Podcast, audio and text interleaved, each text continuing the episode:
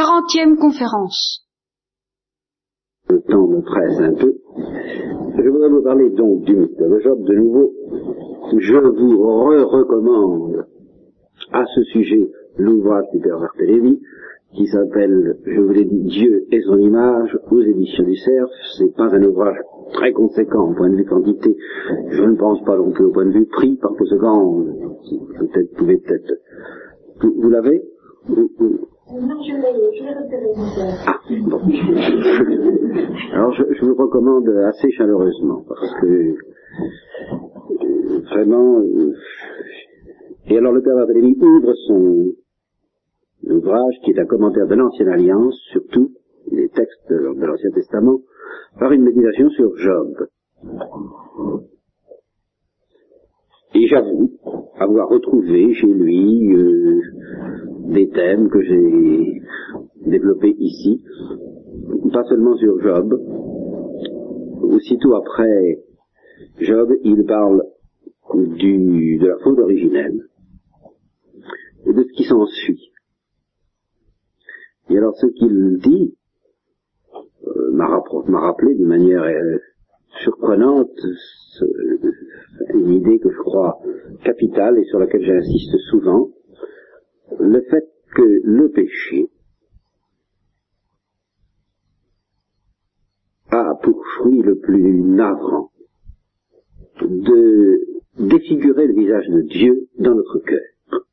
C'est là l'idée fondamentale du Père Barthélemy, c'est ça qu'il appelle ça Dieu et son image. Dieu avait inscrit son image dans le cœur de l'homme, et tant que l'homme était innocent, il pouvait lire un peu le secret de Dieu, ou le pressentir, à travers son propre cœur, parce que son propre cœur, à l'homme, était un reflet authentique du cœur de Dieu. Un reflet très lointain, très misérable, très insuffisant, mais pur. Alors, euh, dans cette situation, l'homme n'avait pas de mal à croire en Dieu et à croire en son amour. Et j'imagine que si toutes les épreuves de Job euh, s'étaient euh, avaient dégringolé sur le, la tête ou le dos, comme vous voudrez, de l'homme avant la chute, l'homme n'aurait eu aucune difficulté, moment donné, aucune difficulté à euh, adopter une attitude analogue à celle de la Sainte Vierge. Je dis analogue, moins, peut-être moins brûlante d'amour, bien sûr, c'est question de degré d'intensité, de plénitude. Celle de la Sainte Vierge étant incomparable. Mais enfin, nous, ça nous paraît très difficile, et je vais y revenir, lorsque tout va mal. Et non seulement lorsque tout va mal, encore d'une manière purement matérielle, pour nous, mais lorsque tout va mal, semble-t-il, pour la gloire de Dieu, lorsqu'il semble que Dieu s'amuse, je serais tenté de dire, à donner la victoire à ceux qui se moquent de Dieu.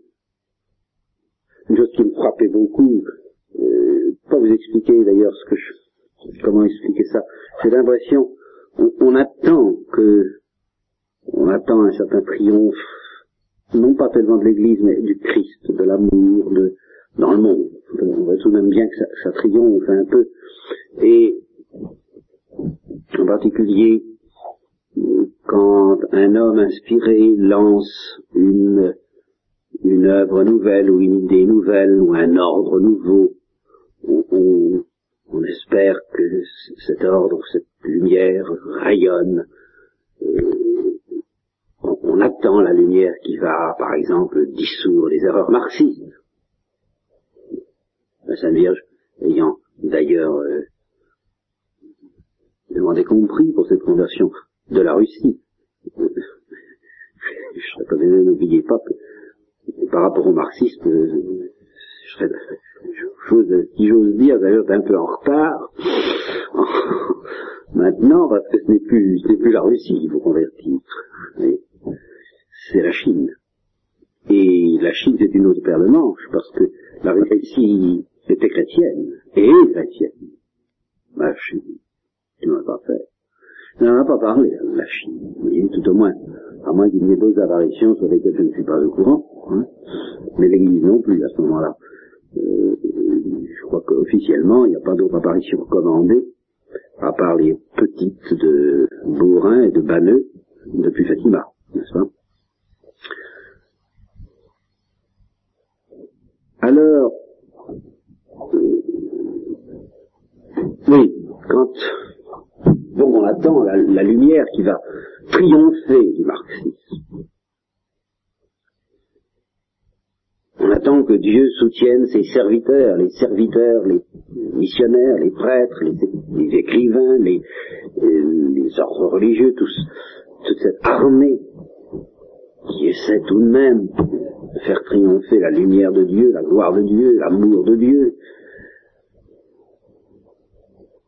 Et je suis de plus en plus convaincu, quitte à paraître comme justement défaitiste, que sur la terre, euh, il n'y a pas de triomphe de ce jour. Si vous voulez. Et si vous me traitez de défaitiste, je vous dirais, eh bien, vous me traitez de défaitiste comme les apôtres traitaient le Christ de défaitiste. Parce qu'il leur annonçait la croix. Hein. Il y a un triomphe, mais qui passe, et, et un triomphe qui ne s'impose pas. Il y a eu la résurrection et la Pentecôte, mais comme c'est secret, au fond, comme c'est... Il n'y a, a qu'un seul triomphe possible de Dieu, c'est la fin du monde. C'est pas compliqué. Il n'y en a pas d'autre. Par conséquent, Dieu n'a que... Le, sort de la lumière divine, c'est d'être crucifié et puis de ressusciter secrètement, alors d'avoir une espèce de fécondité merveilleuse, analogue à celle qu'on a pu observer en Espagne après la guerre d'Espagne, où l'évocation sont multipliées par dix, évidemment, évidemment. Ça, ça c'est c'est même Cristiano Roux, hein, c'est bien ça. Ok, ça se vérifie, ça se vérifie, mais ça s'appelle pas un... Dans, l'ordre de la victoire, au sens où les hommes soient soumis, elle appartiendra toujours aux forces du mal. Jusqu'à la fin. Il faut bien voir les choses comme elles sont. Seulement, c'est cette victoire des forces du mal qui toujours, aussi, jusqu'à la fin du monde, se retournera contre les victoires du mal, parce que ce sera elle qui sera euh, l'instrument de la prolongation du mystère de la croix, et par conséquent de la prolongation du mystère de la Pentecôte. Oui, d'accord, très bien, c'est magnifique, vous comprenez tout ça. C'est magnifique, mais comme disait Thérèse de l'Enfant Jésus, elle l'a dit pendant cinq minutes. Pendant cinq minutes seulement. Avant et après, elle a, elle a parlé autrement, pendant cinq minutes, et c'est l'heure de la croix. Elle a dit, c'est facile de dire de belles choses sur la souffrance. Mais quand on y est, c'est dur à faire. Puis, le lendemain, était reprise. Elle a dit, ben, vous savez, euh, parce que Mère Agnès, euh, ça, ça lui avait fait de la peine, euh, évidemment, de voir sa petite Thérèse avoir l'air de presque de renier ce qu'elle avait dit dans ça. Et alors elle, elle s'est reprise en disant, bah, tout ce que j'ai dit sur la souffrance, c'est vrai, je ne l'en dis pas. Vous voyez?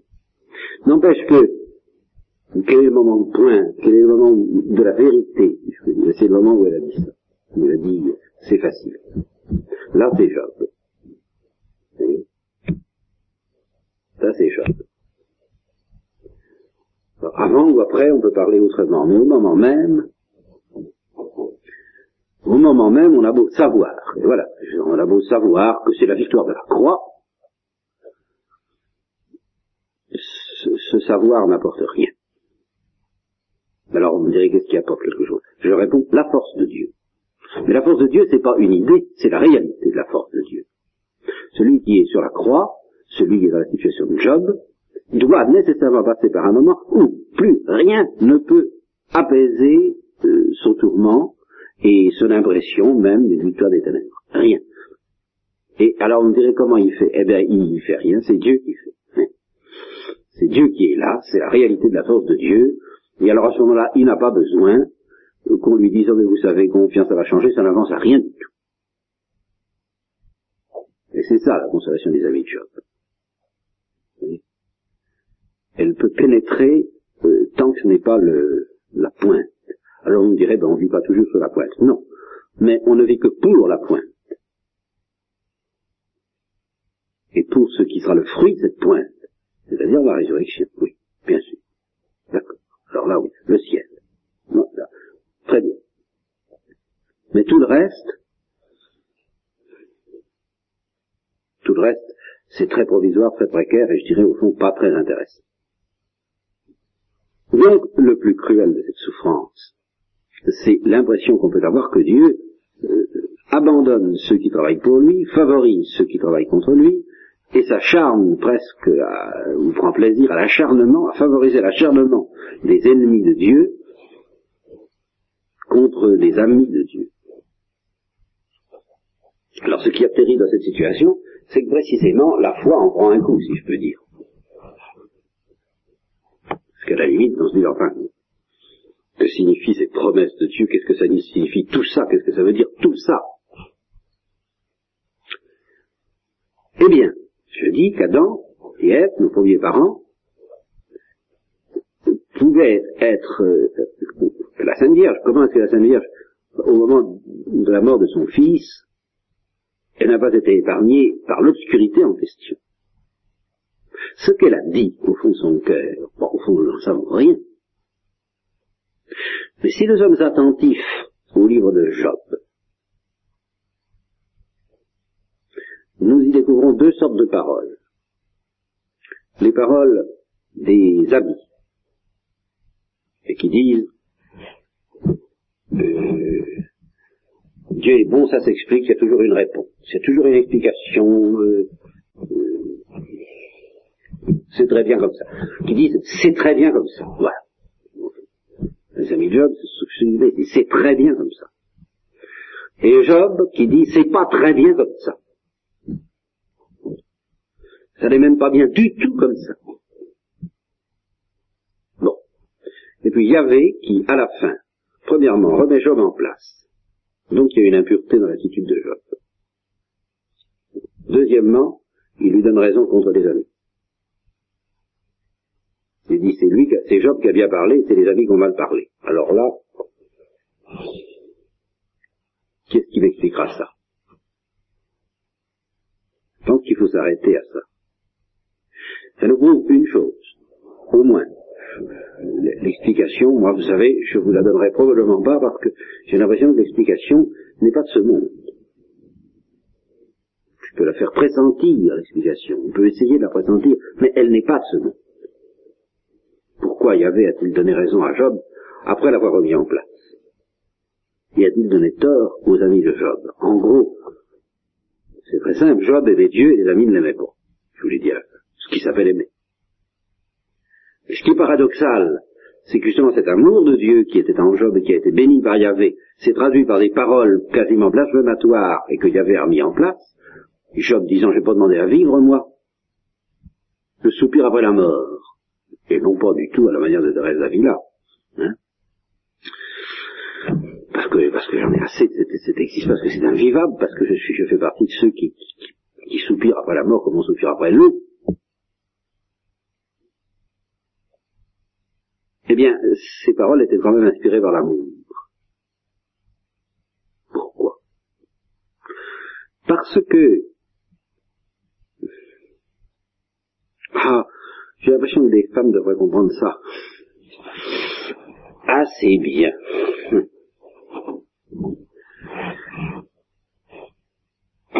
Quelquefois, on, on a quelqu'un que qu'on aime, au fond, et en qui on a confiance, on fait des reproches en sachant qu'ils sont pas fondés.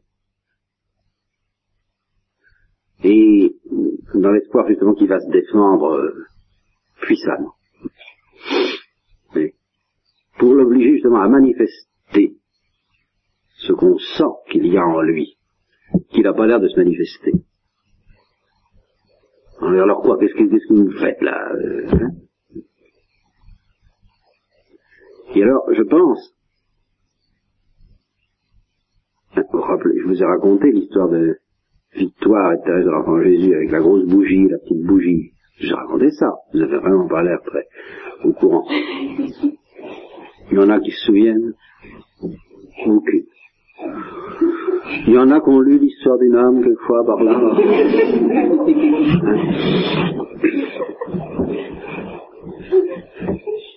Alors là, il y en a qui se souviennent de l'histoire de la petite bougie de la grosse bougie, le, le petit hôtel de la Sainte Vierge. Alors tous les jours, on apportait des petites bougies, hein. Et alors, euh, Victoire était en retard ce jour-là, ça ne venait pas et ça ne venait pas. Il gardait les mains derrière son dos d'un air euh, comme ça. Alors Thérèse s'est mise en- dans une colère noire en disant vous êtes méchante.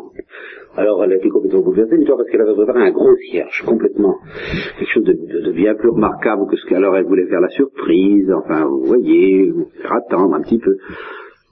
Ah, Alors, elle se doutait pas que, à force de faire attendre et désirer le cadeau, ça allait provoquer une fureur pareille de la part de Thérèse, n'est-ce pas? Bon, alors c'est ce qui arrive souvent entre Dieu et nous, je vous l'ai dit. Bon, si vous ne vous l'avez pas dit, je l'ai dit à d'autres, ça revient au même. Alors, c'est ce qui arrive souvent entre Dieu et nous, on, attend la petite bougie, puis ça vient plus, vous voyez Ça, c'est pas ça. Bernadette qui attendait la Sainte Vierge, puis la jour la Sainte Vierge vient plus parce qu'elle prépare un- une grosse bougie, quelque chose de mieux. D'ailleurs, dans le cantique, n'est-ce pas Pas à propos de ça, mais quand euh, elle lui demande que les glantiers fleurissent, n'est-ce pas que, la Vierge sourit, elle a l'air de dire je donnerai mieux, n'est-ce pas Parce que les glantiers, ça passe, mais la source, ça ne passe pas. Bien. Alors, euh, bon, ça c'est l'aspect où on mérite d'être mis en place. Quand on rouspète, quand on crie contre Dieu, on murmure, en fait, Dieu prépare euh, quelque chose que l'œil de l'homme n'a pas vu. Alors évidemment, il veut nous faire la surprise. Alors euh, il se cache un peu, puis il s'aperçoit que pas qu'on, il s'aperçoit pas, il se rend pas compte qu'en attendant, nous on tombe dans le désespoir, purement et simplement. Alors il est comme Victoire, euh, il, il- avec son, son cadeau, il a l'air bête, quoi. Après ça, il... Oh Je savais pas que ça vous ferait un tel effet, voilà, je... Et Thérèse, quand elle a vu le, le- le cadeau de Victoire, elle s'est mise à fond dans l'arme et s'est aperçue que c'est elle qui était méchante. Parce qu'elle n'avait pas eu confiance dans l'amour de l'autre, etc. Alors ça, c'est l'aspect vraiment, c'est impensable chez la Sainte Vierge, c'est impensable chez, chez nos premiers parents. Cette, cette exaspération, ce, ce cri, Thérèse, vous êtes une méchante, impensable. Bien. Mais, il y avait quand même probablement chez Thérèse, pressentiment que c'était pas possible que Victoire lui ait fait une chose pareille. Vous voyez, malgré tout. Alors, faites bien attention, parce que là, nous sommes euh, aux frontières. Chez un cœur dur, ce pressentiment peut, s'effacer complètement. Il peut arriver que quelqu'un ne veuille plus croire que la personne en question ne soit pas une méchante. Vous voyez? Mais, en fait, chez Thérèse, à l'égard de Victoire, et beaucoup plus encore, bien sûr, à l'égard de Dieu, et chez Job, à l'égard de Dieu, au moment même où il dit, mon Dieu, vous êtes un méchant, c'est en gros, c'est- un peu ça, quoi. Il attend autre chose. Il attend plus ou moins consciemment et obscurément parce que son cœur euh, est encore, n'a pas complètement perdu l'image de Dieu, il, attend une, réaction de la part de Dieu. Voilà, il attend une réaction. Il veut le faire réagir. Et il sait bien que si cette réaction se produit, il sera effondré, Job, parce qu'il aura la démonstration, euh, démonstration que c'est lui qui a le cœur dur et qui trouble le plan divin par des discours sans intelligence. Il, il- il sait qu'il n'aura plus qu'à être à plat ventre si, si Dieu se montre, mais il n'attend que ça. Il n'attend que ça. Alors, cet aspect-là, cet aspect qui est très mystérieux, qui n'est même pas exprimé dans Job, mais je- il n'est pas exprimé explicitement, quoique tout de même, si, on le trouve à un ou deux endroits que le père Barthélemy souligne, quand il dit « Mon cri, c'est mon avocat ». Je sais que mon, sauveur vit quelque part. Donc, Job a très conscience qu'au fond de son cri, il y a une espérance, quand même. Mais une espérance qui ne peut plus s'avouer, qui ne peut plus dire son nom, parce que l'épreuve est trop lourde et trop écrasante pour qu'il puisse oser l'expliciter, n'est-ce pas? Son, expé- son espérance, Car Job a l'espérance et s'explicite sous forme de désespoir. Voilà le paradoxe. Voilà le, fond de l'affaire. Et le de Job, c'est ça. C'est une espérance qui s'exprime avec les mots du désespoir. Alors, comme il y va quand même un peu fort, il y a une impureté qui mérite d'être remise en place. Et que vous ne trouverez pas chez nos premiers parents, ni chez la Sainte Vierge. Mais, comme il n'y a pas que ça, comme il y a quand même derrière ces paroles de désespoir et exprimées par ces paroles de désespoir une espérance secrète, et même qui parfois s'explicite quand il dit je sais que mon sauveur vit quelque part, et que le cri que je fais entendre, c'est ça qui va obliger Dieu à réagir, voilà. Parce que dans ce cri, il y a quand même un amour, quoi, qui, qui appelle celui qu'il aime, qui dit, bah alors quoi, qu'est-ce qui se passe, tu vas pas me laisser comme ça tout le temps quand même. Alors à cause de cela, il y avait béni les paroles de Job. Car c'est tout de même un fait. Il loue Job d'avoir parlé de cette manière-là. Eh bien, je pense que la Sainte Vierge de la croix, ça n'est, et c'est ça qu'il faut, ça n'est sûrement pas, elle ne pensait sûrement pas comme les amis de Job. Premier point. Certes. C'est-à-dire, elle ne disait sûrement pas tout est très bien. Sûr. Comme nous, nous croyons qu'il faut dire. Très bien, non. Et ces paroles-là, justement, surtout quand elles sont dites à des gens qui souffrent trop, ou devant des gens qui souffrent trop, euh, sont réprouvées par Dieu. Entendez Réprouvées. Mais la Sainte Vierge n'a pas non plus parlé comme Job, parce que la Sainte Vierge n'avait pas cette impureté, ou comme Thérèse, l'enfant Jésus, à victoire, si vous voulez. Il n'y avait pas en elle cette, cette, alors comment est-ce qu'elle a parlé? Au fond de son cœur, quel était son cœur? Ben, Quelque chose, je vous dis, qui n'est pas de ce monde. Et qui est, mettez, si vous voulez le comprendre un peu, prenez la part d'espérance, n'est-ce pas, qu'il y a dans le cri de Job, débarrassé, dépouillé de euh, l'impureté qui lui faisait quand même douter de Dieu. Alors qu'est-ce que ça vous, qu'est-ce que ça donne? Ben, Ça donne quelque chose qui n'a rien à voir avec ce que disent les amis de Job, vous savez. Parce que ça donne quelque chose qui est en pleine obscurité, en pleine déroute, en pleine détresse, et qui pousse un cri aussi. Mais un cri, comment est-ce que j'oserais l'exprimer? Euh, Dans le genre de, je peux pas croire ça de vous. C'est quelque chose comme ça.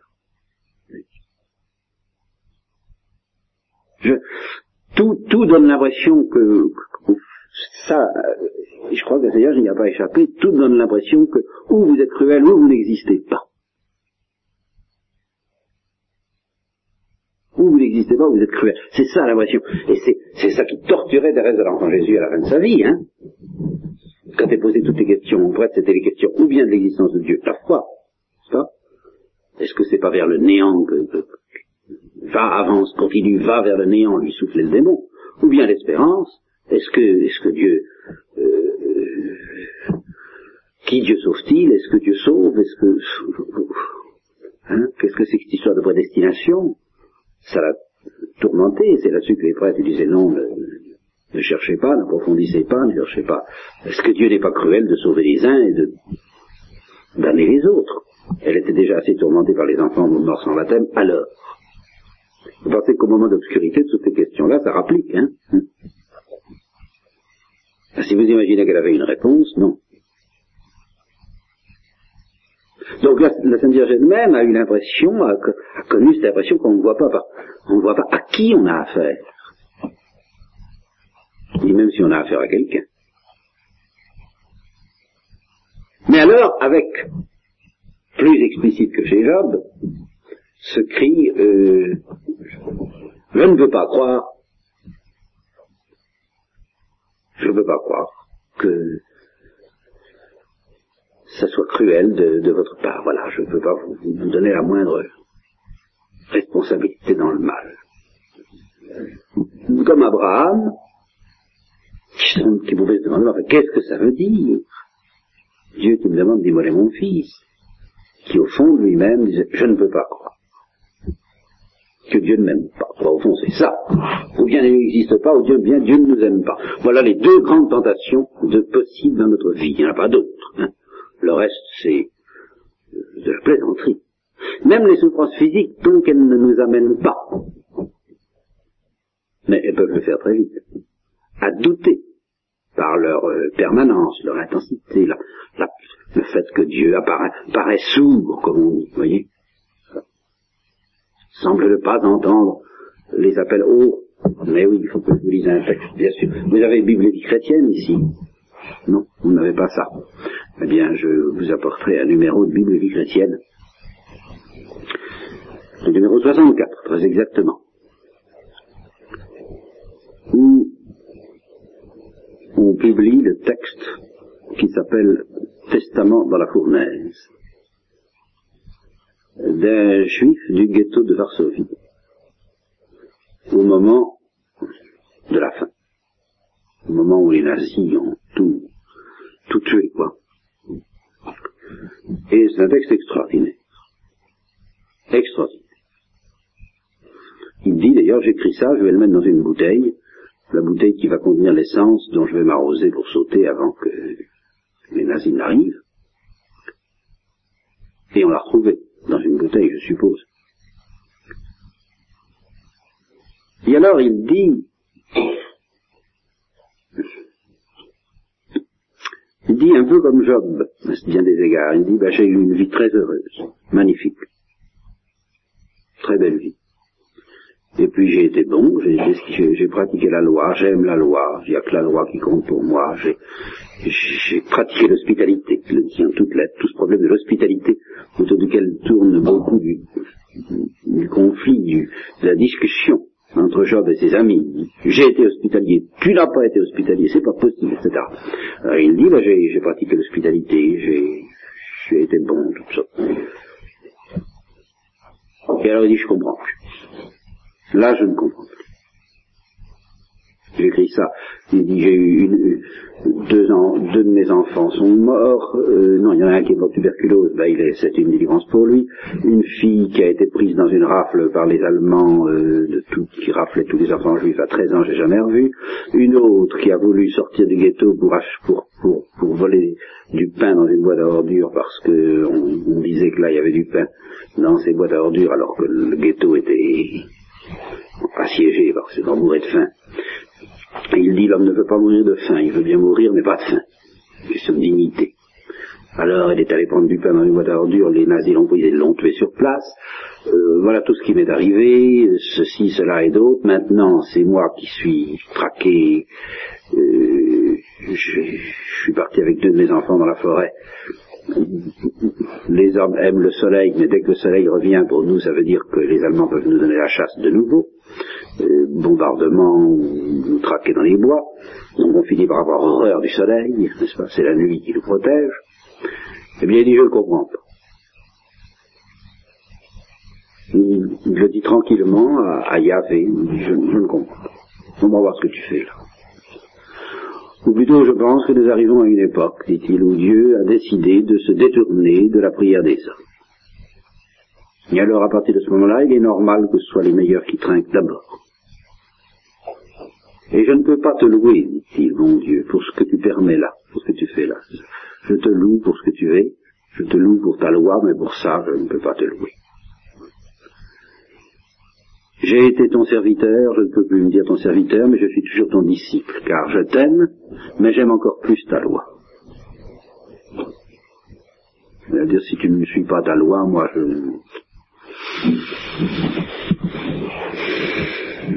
Il y a quelque chose là qui ne passe pas, quoi. Quelque chose qui passe pas.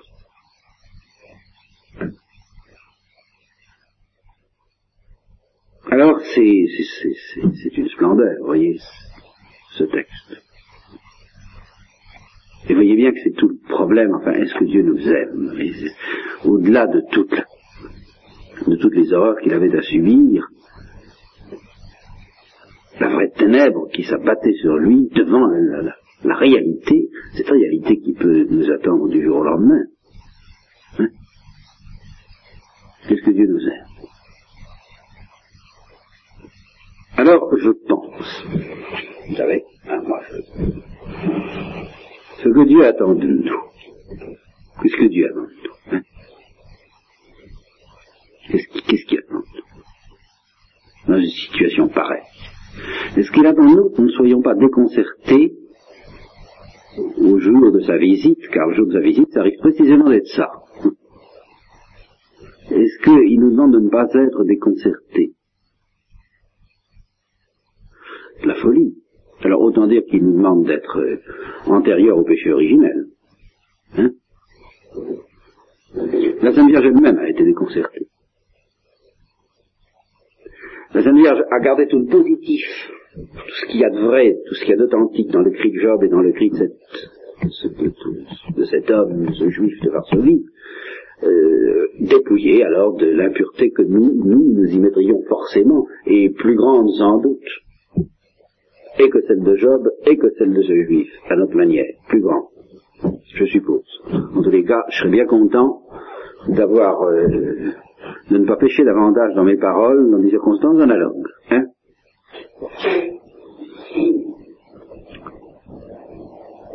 Mais donc c'est pas du tout ça. Il n'attend pas de nous qu'on reste, qu'on soit, justement, il n'attend pas de nous qu'on soit des saints au mauvais sens du mot. C'est-à-dire les amis de Job. Euh, euh, ce qui d'ailleurs exaspérait, remarquez que Job était comme ça au début. Ça exaspérait sa femme. C'est ça, va et meurs dans ta simplicité. Parce que Job disait, nous avons su les biens, nous pouvons aussi bien recevoir les maux. Ce sont des dispositions magnifiques, mais euh, ça n'a pas tenu à l'épreuve, tout au moins euh, dans cette facilité apparente avec laquelle Job les prononçait. Donc c'est pas ça que Dieu attend. Alors comment se fera la discrimination si on peut y comprendre quelque chose? C'est justement ce que je vous dis, que je soupçonne de plus en plus qu'on ne peut pas y comprendre quelque chose. Mais enfin, je vous dis ce que je pressens.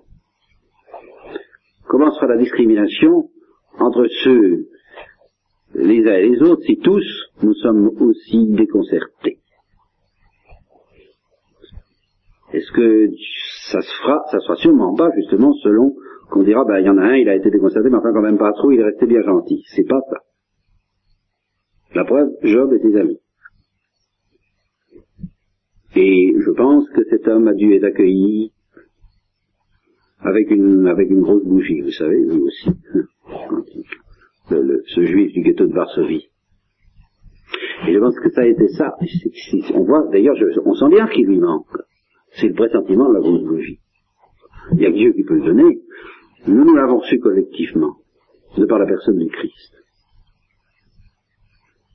Je suis sûr qu'il a dû avoir le même réflexe que Thérèse de l'enfant Jésus, enfin, quand il est arrivé devant Yahvé, devant Dieu, et, Dieu lui a montré ce qu'il lui préparait à, travers ce- ce- cette fournaise, parce qu'il dit, mais enfin, nous avons péché, oui, bien sûr, nous avons péché, mais quel péché mérite un tel châtiment Alors, évidemment, euh, évidemment, dans la perspective où Dieu ne nous aime pas follement, aucun péché ne mérite un tel châtiment. Mais cette perspective-là, il, ne soupçonne pas jusqu'à quelle folie va l'amour de Dieu pour nous. C'est ça, évidemment. Évidemment, il ne soupçonne pas. Et c'est justement parce qu'il ne le soupçonne pas qu'il crie moins que Job. Voyez-vous, c'est là où ce que je voulais vous dire, la, différence le, traitement se fera d'après l'intensité même du cri et non pas tellement d'après sa pureté. Parce qu'un cri pur, nous ne pourrons pas pousser un cri pur. C'est pas possible. C'est pas la peine de chercher ça. S'il y a une différence entre Job et le, ce juif du ghetto de Varsovie, et, et si elle est en faveur de Job, c'est justement parce qu'il se résigne trop. D'une certaine manière. Encore, ce juif du ghetto de Varsovie. Il se déclare, comment dire, euh, déçu par Yahvé. Non. J'attendais quand même pas ça de lui. Enfin, vous voyez. Je- Tandis que Job, euh, il se résigne pas comme ça, hein. Il se résigne pas comme ça du tout. Pourquoi? Parce qu'il pressent que ça peut pas être comme ça. Qu'il doit y avoir autre chose. Donc, ce à quoi nous serons invités le jour de la visite, c'est à pas nous résigner trop facilement, voyez-vous. C'est apprendre le scandale de ce qui se passe. Et nous pouvons commencer dès maintenant. Parce qu'il y a de quoi dès maintenant. En plein cœur. Il y avait une espèce de hurlement. En disant, mon Dieu, je comprends pas. Je comprends pas ce que vous faites, j'y comprends rien, j'y comprends de moins en moins rien, mais ça n'est pas possible que vous laissiez faire ces choses-là indéfiniment. Et ça, c'est le cri des psaumes, et ça, c'est le cri de Job.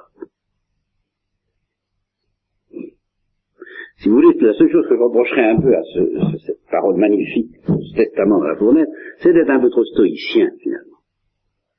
Vous voyez Il le dit, il a, il a d'ailleurs il a une perception magnifique, il dit, euh, comme ta majesté de être immense pour que tout ce qui se passe ne te laisse impassible. Et c'est vrai, là il y a une perception authentique, il faut que la majesté de Dieu soit immense pour que tout ce qui se passe maintenant le laisse impassible, mais il faut aussi, il faut aussi qu'il nous aime d'une drôle de manière, vraiment alors, d'une drôle de manière, je trouve pas d'autre mot, à la fois pour dire intense et bizarre. Et c'est ça qu'il attend de nous. Il attend que nous lui fassions violence pour qu'il nous réponde. Et pour reprendre, pour repenser alors à Job, voyez, il faut que vous compreniez bien. Et ça aussi, c'est une différence avec ce testament dans la fournaise. Que le plus cruel de la souffrance de Job, le père Barthélemy le manifeste très bien. Le plus cruel de la souffrance de Job, ça n'est pas sa maladie. Ça n'est pas que Dieu soit sourd. C'est de pressentir, et plus que pressentir, ce que j'appellerais l'hostilité de Dieu. Et de se demander pourquoi cette hostilité. Ce que justement celui, le juif du testament ne, ne, ne, soupçonne pas, il y voit une indifférence, une sorte d'indifférence de transcendance de Dieu. Quoique, il est pressenti tout de même que Dieu se détourne. Mais pourquoi? Pour Job, Dieu ne se détourne pas, je dirais malheureusement. Job est quelqu'un dont Dieu fait le siège, dont Yahvé fait le siège en permanence. Il, il éprouve Dieu comme un grand inquisiteur, mais dont l'œil est constamment fixé sur lui, dont l'œil le juge en permanence, et dont l'œil manifeste en permanence que Job n'est pas pur. Et Job sent bien que c'est comme ça, quoi, euh, que ça se passe entre Dieu et lui. Et il ne comprend pas pourquoi. Si je pouvais vous expliquer ce que, justement, voilà, maintenant j'arrive à cinq minutes de, la fin, je voulais vous expliquer ce qui se passe. Alors, au-delà des événements extérieurs, mais à travers ces événements extérieurs, entre Job et Yahvé, et que Job ne comprend pas ce qui se passe parce qu'il est soumis, comme dit le père Barthélemy dans une très belle formule, et alors qui, rejoint ce que je vous ai souvent dit, il est soumis aux hallucinations d'un cœur crispé. Qu'est-ce qui se passe? Eh bien, voilà, un cœur crispé. Bon. Crispé par le péché. Bien. En face, il y avait. Il y avait, qui n'est que l'amour infini. Il n'est que cela que la tendresse infinie. C'est tout. L'homme a péché, euh, Dieu le rattrape. Il le rattrape en lui envoyant des messagers, en lui parlant lui-même, en lui disant allons, reviens, sois gentil, euh, écoute-moi, euh, Israël n'est pas la nuque trop raide, fais ce que je te dis, tu verras, ça ira bien. Bon. Job le fait. Bien attention. Job écoute cela. Il écoute ces paroles. Il est de ceux qui ont écouté cette parole. Alors il fait le bien et il évite le mal, il fait tout ce qu'il faut, il, se, il, il, procède à toutes les purifications rituelles, y a toutes les purifications morales, il prie Yahvé, et par conséquent, ce cœur qui reste un cœur crispé, mais qui ne le sait pas, se rapproche de Yahvé. Alors je dirais, tant que il se rapproche pas trop, ça marche. Et il se sent en continuité avec Yahvé, à l'aise avec Yahvé. Il sent, il sent qu'ils ont de bons rapports entre l'un et l'autre. Quoi, on est, c'est exactement ce qu'exprime ce, juif de Varsovie, n'est-ce pas? Euh, Il se sentait béni. C'est cette notion que j'ai euh, à la télévision, une émission justement de euh, judaïque reprenait en expliquant quel est le, le fondement de l'univers, disait un rabbin. Il disait, ça n'est pas la justice, pour telle et telle raison, bon, parce que l'homme est pécheur, ça n'est pas non plus la miséricorde, parce que malgré tout, il faut que la justice... Euh, Puis il expliquait tout ça. Ça n'est pas la sagesse, parce que la sagesse, elle, est au-delà de l'homme. Et alors, c'est la bénédiction. Et ça, c'est l'intuition profonde d'Israël. Le fondement de l'univers, c'est la bénédiction de Dieu. Eh bien, Job et ce, cet homme se sentaient bénis de Dieu. Voilà. Alors quand ça va bien pour nous, euh, quitte à ce que, quitte à ce que ce, ce bien nous payions par des sacrifices, des renoncements, de la cesse, tout, tout, tout, un effort sur soi-même, et ça va bien, eh bien on se sent béni de Dieu, ce qui est d'ailleurs la vérité stricte. Nous sommes bénis de Dieu, et nous bénissons Dieu. Alors, en somme, tout va bien entre nous. Il n'y a pas de, euh, il n'y a pas d'allergie entre nous et Dieu. Bon. Seulement, si on se rapproche trop de Dieu, avec notre cœur crispé, à un moment donné, on s'aperçoit quelque chose qui va plus. Plutôt, on s'aperçoit de rien. Et c'est justement là. Ce, Dieu qui, était là, qui, semblait visible, au fur et à mesure qu'on se rapproche de lui, précisément parce qu'on s'en rapproche, à ce moment-là, les effets de notre cœur crispé se font sentir.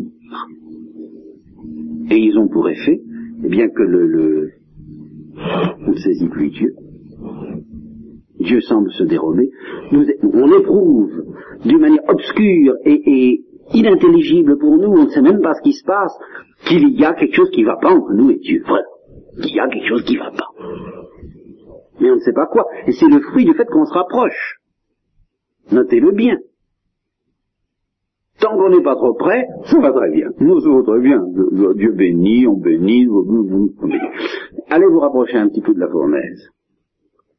N'approche pas tes pieds ici parce que c'est une terre sacrée, le buisson ardent. Vas-y doucement, hein Vas-y doucement.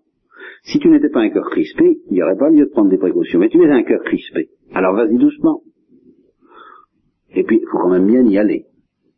Eh bien, quand un cœur qui est crispé, qui a fait tout ce qu'il fallait faire, se rapproche de Dieu, tel qu'un beau jour il faudra bien qu'on se rapproche, la visite, eh ben ça donne Job. Ça donne Job dans le fond, quels que soient les, événements extérieurs, c'est-à-dire cette souffrance indicible d'avoir le sentiment qu'il y a quelque chose qui ne va pas entre nous et Dieu, que Dieu est mécontent de nous, que Dieu nous juge, que Dieu nous scrute, que Dieu nous regarde, que Dieu nous interroge au mauvais sens, au sens terrible du mot, et qu'il nous repousse. On se sent repoussé. Parce qu'en effet, il y a quelque chose qui est repoussant pour nous, pour Dieu en nous. Et c'est ce que Christ fait. C'est justement parce que nous, nous sommes durs et que lui ne l'est pas. Mais ça, on ne le sait pas. Alors, forcément, c'est encore ce que dit Père Barthélemy, on projette sur lui notre propre cœur. Et voilà où vient, où, vient le danger de blasphème et de révolte et de désespoir. C'est que, étant durci, étant crispé, et sentant qu'il y a quelque chose qui va pas entre nous et Dieu, et sentant que c'est dû à une crispation, c'est lui qui est crispé. C'est lui qui veut pas se donner, c'est lui qui est dur, c'est lui qui est cruel. Alors, le remède, alors c'est ça qui est le plus grand paradoxe. Encore ça, jusqu'ici, je vous l'ai souvent dit, c'est pas encore trop paradoxal. pour celles qui ont suivi depuis des années, peut-être un peu, tout ça, peuvent pressentir ça. Hein Et alors, le, le plus beau paradoxe, c'est ce qui est le paradoxe alors propre du livre de Job. C'est que le remède, apparemment, c'est de se dire, bon, ben alors dans ce cas, si c'est pas notre faute, si c'est pas la faute à Dieu, si c'est notre faute, il faut essayer de se mettre dans une attitude pieuse. Hein? C'est-à-dire, il faut dire, attention, c'est pas de votre faute, mon Dieu, c'est de la mienne, c'est pas de votre faute, mon Dieu, c'est de la mienne. Eh bien, c'est pas le remède. Si étrange que ça paraisse, le remède, c'est d'aller jusqu'au bout de ce qui en nous est tenté de de se plaindre amèrement. Voyez, on, on aura beau dire, vous aurez beau être d'accord avec mes explications, et j'aurais beau être d'accord moi-même avec mes explications. Je ne peux pas éprouver le conflit entre Dieu et mon âme comme s'expliquant par l'amour de Dieu et par la cruauté de mon cœur. Je ne peux pas. C'est une explication que j'ai dans les mots, mais ça n'est pas une lumière qui dissout le problème, qui dissout. Je ne peux éprouver, je n'ai que deux manières possibles d'éprouver réellement ce conflit entre Dieu et notre âme cette impossibilité pour nous, cette inimitié entre Dieu et notre âme, sitôt qu'elle se rapproche trop de Dieu. Il y a deux manières de l'éprouver, ou dans la révolte pure, réelle, efficiente et terrible, ou alors dans une interrogation qui a presque la, couleur de la révolte. Et c'est pour ça que Job se situe un peu entre les deux, dans la mesure où il y a un petit peu de révolte, il est bien en place, mais dans la mesure où il y a l'interrogation, eh bien malgré tout il se rapproche de la Sainte Vierge. Ça peut paraître étonnant, mais c'est comme ça. La vraie, la seule manière d'éprouver authentiquement cette inimitié entre nous et Dieu, c'est de dire, mais qu'est-ce qui se passe? Voilà, c'est tout. Mais qu'est-ce que ça veut dire? Mais ça n'est pas possible. Voilà, si vous en restez là, alors ça va. Dieu vous bénit. Alors là, oui. Et il bénit vos paroles. Parce que là, vous vous préparez à recevoir la réponse. La réponse, c'est pas mes mots. Et ça n'est pas les vôtres, et c'est encore moins ceux des amis Job. La réponse, je dirais, elle n'est même pas dans l'évangile elle est à travers les paroles de l'évangile, Dieu. Dieu même se manifeste. C'est-à-dire, euh, nous mettons dans un état tel, et alors quel état, qu'il puisse se manifester. Mais nous n'y sommes pas encore. Donc tant que nous n'y sommes pas encore, nous ne pouvons pas avoir la réponse. Même en compulsant l'évangile et en écoutant ce que le Père dit et tout ça, il n'y a pas de réponse. Pourquoi est-ce que Dieu est ennemi Nous paraît notre ennemi, sitôt qu'on s'en rapproche trop. Hein, attention, sitôt que, plutôt que lui se rapproche trop. Il n'y a, a, pas de réponse. Il n'y a pas de réponse humaine. Donc qu'est-ce qui reste? Eh bien une interrogation. Et c'est cette interrogation, mais alors passionnée, vous comprenez? Et c'est le degré de passion dans la question qui nous jugera. Voilà, en fin de compte, Comment va se faire le jugement? Ce sont ceux qui auront interrogé le plus passionnément, c'est-à-dire avec le plus de désir. Vous voyez bien Ça rejoint la, les grandes traditions, le désir. Et un désir qui vient de l'amour, nous serons jugés sur le désir qui vient de l'amour, c'est-à-dire sur l'amour. Mais il se trouve que ce désir qui vient de l'amour se traduira par une certaine intensité de la question, une certaine intensité de, de la déroute aussi, à l'heure de, de la visite, qui risque d'être en même temps l'heure des ténèbres. l'heure de la mort, quoi. Nunc et inora mortis nostre. Hein l'heure de la mort. De quelle manière, quelle sera l'intensité de notre question et de notre détresse à ce moment-là? C'est ça qui mesurera l'intensité de la réponse et la grosseur du cierge que Dieu nous prépare. Hein voilà. Et c'est pour ça que je vous dis, méfiez-vous des réponses même des miennes. Méfiez-vous des explications, même des miennes. Parce que elles sont bonnes si elles vous aident à chercher la vraie réponse, et à la demander. Mais si vous servent à vous dispenser de, de questionner Dieu, voilà, de questionner Dieu. Il attend d'être questionné. Pourquoi J'en sais rien? Moi, il est comme ça. Moi, je sais. Plus ça va, justement, moins je comprends.